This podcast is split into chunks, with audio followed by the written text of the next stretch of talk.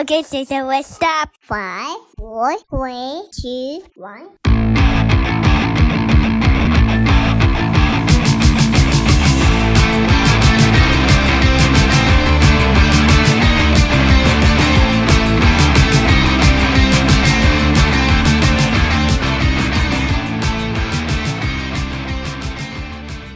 Welcome everyone to another episode of the Parenting Unknown Podcast. My name is Matt. Hopefully everything's going well with you guys.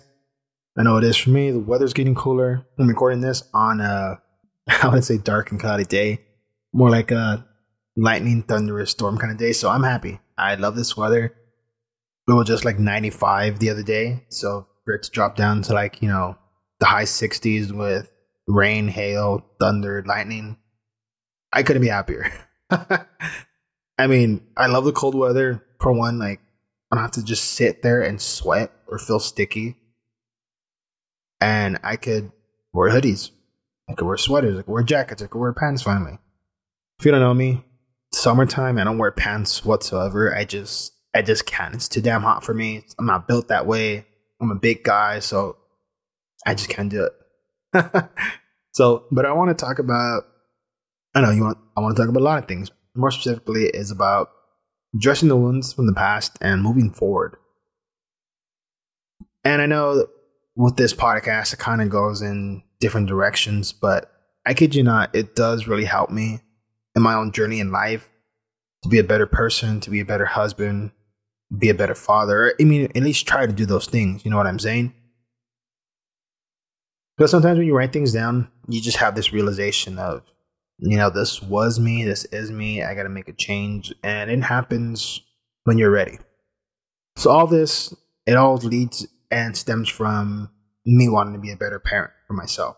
And in order for you want to be a better person, you got to work on yourself. And it's hard. It's, it's damn near hard sometimes. And you know, it's easier for some other people. But for me personally, it's, it's hard not to be sad all the time. If that makes any sense. It's hard not to feel so pessimistic, negative outlook on life, and it's just it's just hard. But like many of you, we all have our wounds from the past, and at times they do still feel fresh. Some of the traumas we've been through, it just feels like they just happened yesterday, just because those impacts are so hard hitting, they're so deep. It just it sticks with us. Whether they're still fresh that happened, you know, last week, an argument with somebody, or they happened over a decade ago. There are moments in our life that had the hardest impact to, you know, our psyche. But what are we supposed to do with these events? How do they influence us? How do they affect us on a day to day? And you ask questions like how how is our mental state? What about the issues you have with your loved ones that are, you know, quote unquote closest to you? I started thinking like, do we confront the issues? Do we try to make amends or do we just drift away. I mean, farther and farther from the actual time these issues happen, if they go unchecked, they just start eating us little by little as time goes by. But like, does does closure help? Does it really take away the pain? Do you learn to live with it? All questions that I'm still looking for personally, to be honest. Some I wonder, some are closed, some I have moved on, and what I'm trying to get at is addressing these issues to move forward with their lives. Even though time is passing, some of these heartaches hold us back from living and moving on. I, I don't have the answers for everyone. I don't have the answers for you, you, you, you. I, I saw my, my son doing that. I have the answers for everybody. I only found the answers that helps me move away from it and to kind of move forward. And like I said before, like if what I say kind of lines up with what you're feeling or how you may act, I mean, this is for you. And if not, then you might need it later in life. You might have another friend or something like that. Not everyone was going to agree with me and how I think, how I choose to address things, or you know what I do to cope, and that's fine, perfectly fine. I don't. Ex- life is not cookie cutter. Life is not the same for every single person on this earth. We all on our own paths, and we all got to find ways to navigate this thing called life. So, but you know, like I said, it took me years, and actually, this podcast really, really helped me. Even though I'm like, by the time this comes out, like around 60 episodes in, It's funny because I written this, I was like around 50, so you could tell when I'm recording this or not. I've written close to about 100 episodes and counting. And even though I'm just writing things down right now before recording them, it's it's a huge relief. One of the things that some people tell you that I've heard is that you just got to let it go. Just let go. And it sounds super easy, but it's so damn hard. If our trauma deals with a loved one as much as you hurt, there's still a deep down connection keeping you from, you know, cutting that final string. And one of these things I'm talking about, I've had with my aunt, you know, as a example, which of course I'll use my life an example. Who else going to use, right? you know, I used my aunt an example because when I was young with my grandma, the youngest of her kids was still living with us for a good while. I believe she left the house when she was like 17. She got into it with my my grandma and it's like everyone does. They they get into it with my grandma and they move and you know, whatever, right? She would watch me, take me places, and even for her senior trip for some reason, I went with her. We went to SeaWorld and I don't know how that happened, why, but I was with her senior trip at the high school that I went to. I was just with her and thinking about like now, like a senior taking a kid there. It's like, what the hell? Like, was that your kid? But back then it was a little bit more like shameful. I mean, I guess now, not really so much, but yeah, you know, back then. But you know, I, I remember when she got kicked out of the house, it was it was hard for me because I was I grown so close to her, and it kind of felt like you know a big sister kind of thing. Even though she would watch me, and she was technically my aunt, she was older than me. It kind of felt like a big sister, and you know, but she had a disagreement with my grandma, and she left home. She went with my other aunt that none of the family likes. That's for a different. That's a different story. But you know what? I guess that runs in the family. And I remember her before she left. I remember her telling me that when she gets all settled in, she'll pick me up and take me as much as she could. And for the most part, she did. She lived with my, you know, my two other aunts at the time in the valley. I spent a good amount of time with them, whether it's weeks, a weekend. You know, I was I was there as much as I could because let's face it, my grandma and uncle they worked. One was at the bar, then one was gift wrapping and bullets or something like that. I don't know and they like to go out. My uncle liked clubbing, so when they offered to take me for you know a, a good period of time, a good week, two weeks, especially in the summer, it was party time. They were all for it. I remember calling them during the time, and it was just like whatever, but you know, like you know, whatever. Um, during this time, it was around the time that I almost drowned and I almost died from it. But you know, that's another story. But now, hardly anybody in my family drove. It was just like two aunts that drove pretty much. And for everything else, it was just taking the bus. And living in Boyle Heights, traveling to the valley, you know, the Van Nuys, Pacoima area, even Simi Valley, Sun Valley too, it was a mission in itself. Sometimes it would be a three, three and a half hour bus ride. But, you know, I didn't care. I looked forward to it, and it was a chance for me to leave my house and to be happy. And with my grandma being sick, I was getting sick after. My uncle not really wanted to watch her, but he kind of got guilted into it because that's his mom. I had to hide being happy at different times, depending on the mood of the house. You know what I mean? Like, I couldn't go in there happy go lucky while my uncle, my uncle and my grandma were fighting. I couldn't go in there all happy when my grandma was tired from, you know, whatever illness she had. You know, it was something that I kind of had to hide and just kind of go with the flow in that house. So these valley trips were, they were adventures. I was reunited with my aunt and I got to go see my other aunts and my other cousins. And during around this time, maybe like around 93 to, I don't know, 96, 97, I want to say, just around that time frame, there was beef between my aunts and my grandma. What was it? I don't know.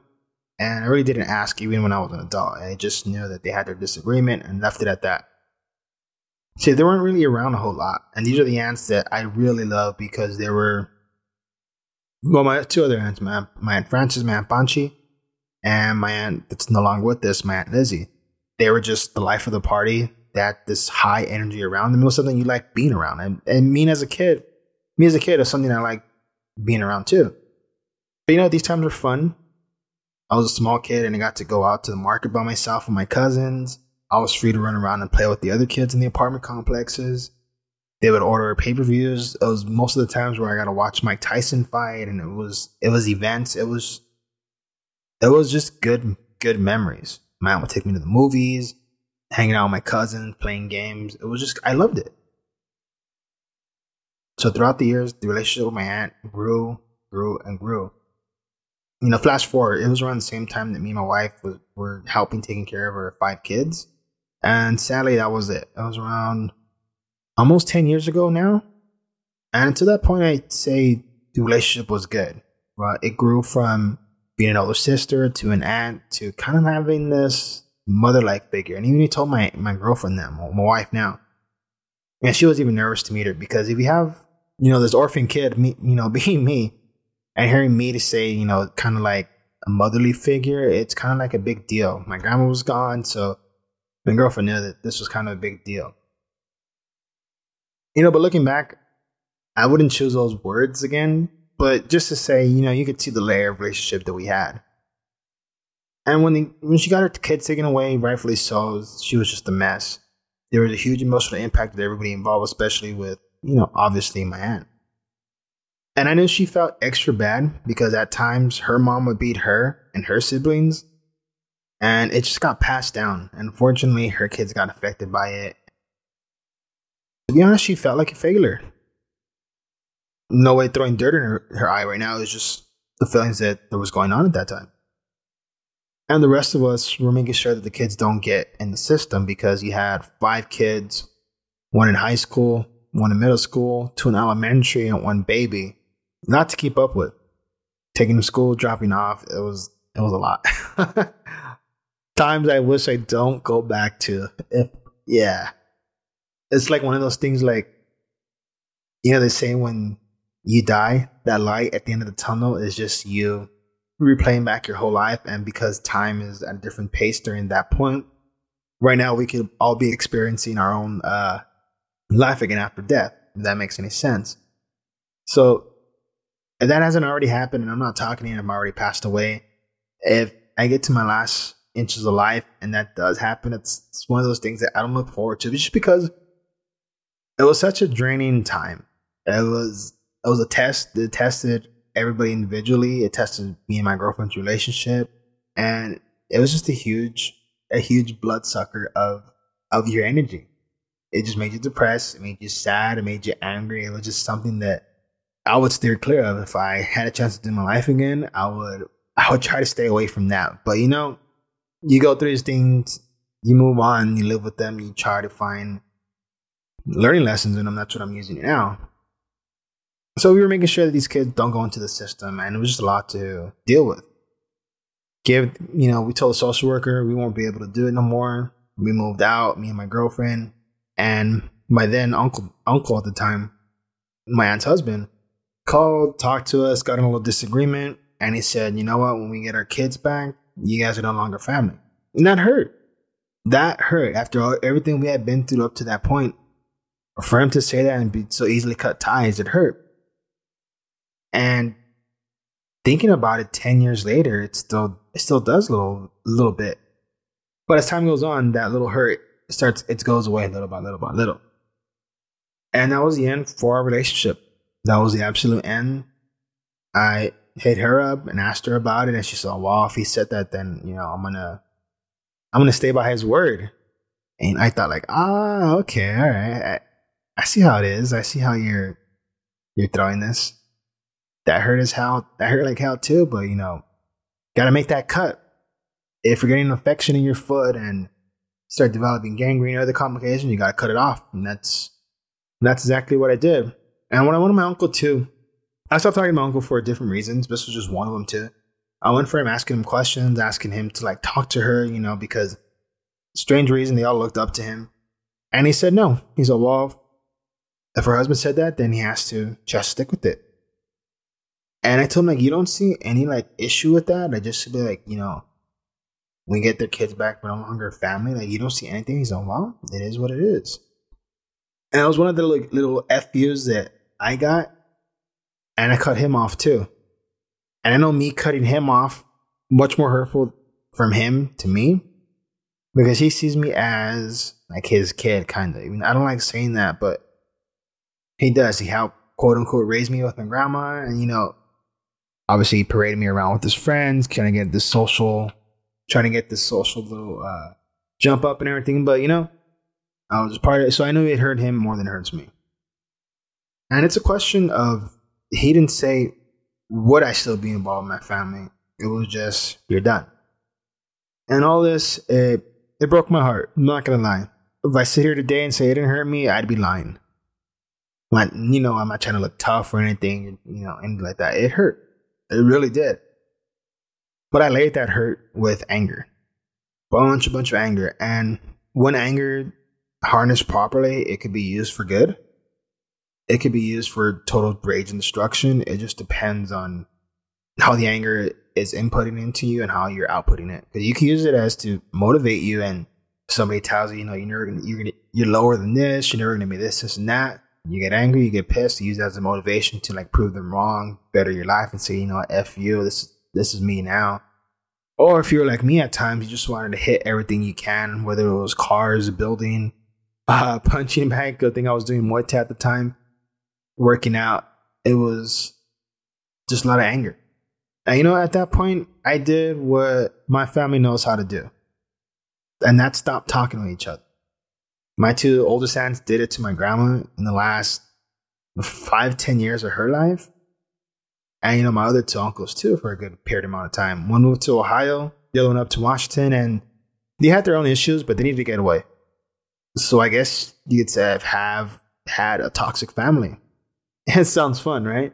Like I said before, super draining, and now I moved forward. I decided to let go. If I kept them in my life, I knew I know I wouldn't be happy. To this day, I know I wouldn't be happy. Yeah, even though I'm my aunt, my aunt Banchi, my aunt Frances, she met my kids maybe about last month. And seeing her light up when she see my kids, tell me how cute they were, how adorable they were. They gave her hugs. Mm, Max did. Mia's like me. She stands off. It made me feel good. It kind of made me feel like, you know what? Maybe I should hang out with her more. And I don't know. Maybe things will happen. But she started telling me about the family and how, what they're doing to. And it just sounds like the same old shit. And it's like, nope, back to reality. Let's get out of this fantasy world where everything's hunky dory and perfect. But no, no, no. You know, if I kept all of them in my life right now, I want to be happy. I wouldn't feel comfortable smiling and just me being me. I'll be censored. And it was a hard decision, but I had to get it done. My aunt has then since apologized via text. And she kind of used as a gateway to going to my cousin's birthday. But, you know, I declined. My uncle sent me his invitation for his, you know, 50th an- birth anniversary, his 50th birthday party. And it was one of those, oops, I'm sorry. Like, you know what you're doing. You're not doing that on accident, doing it on purpose. And at the time, I had them all blocked on social media, and then I said, "Fuck it, I'm gonna unblock them." And if they creep on my, because I caught them creeping on my page, you know, when they like a picture, a notification pops up, but when you go back, they unliked it, something like that. I caught them a couple of times doing it, and then I blocked them, and I said, "You know what? I'm gonna unblock them." So if they want to see my page, want to see what I'm doing, go for it. It's gonna hurt them more than it hurts me, knowing that I'm not in their lives. Sounds a little cruel, but you gotta find your way to kind of move forward a bit. This is just one of my little petty ones. You know what I mean? But you know, man knows she wasn't a good decision on her part, and now her husband's divorced, and it's unfortunate. It's an unfortunate situation, and I hope they've learned. But yeah, sometimes you just can't go back to things the way they were.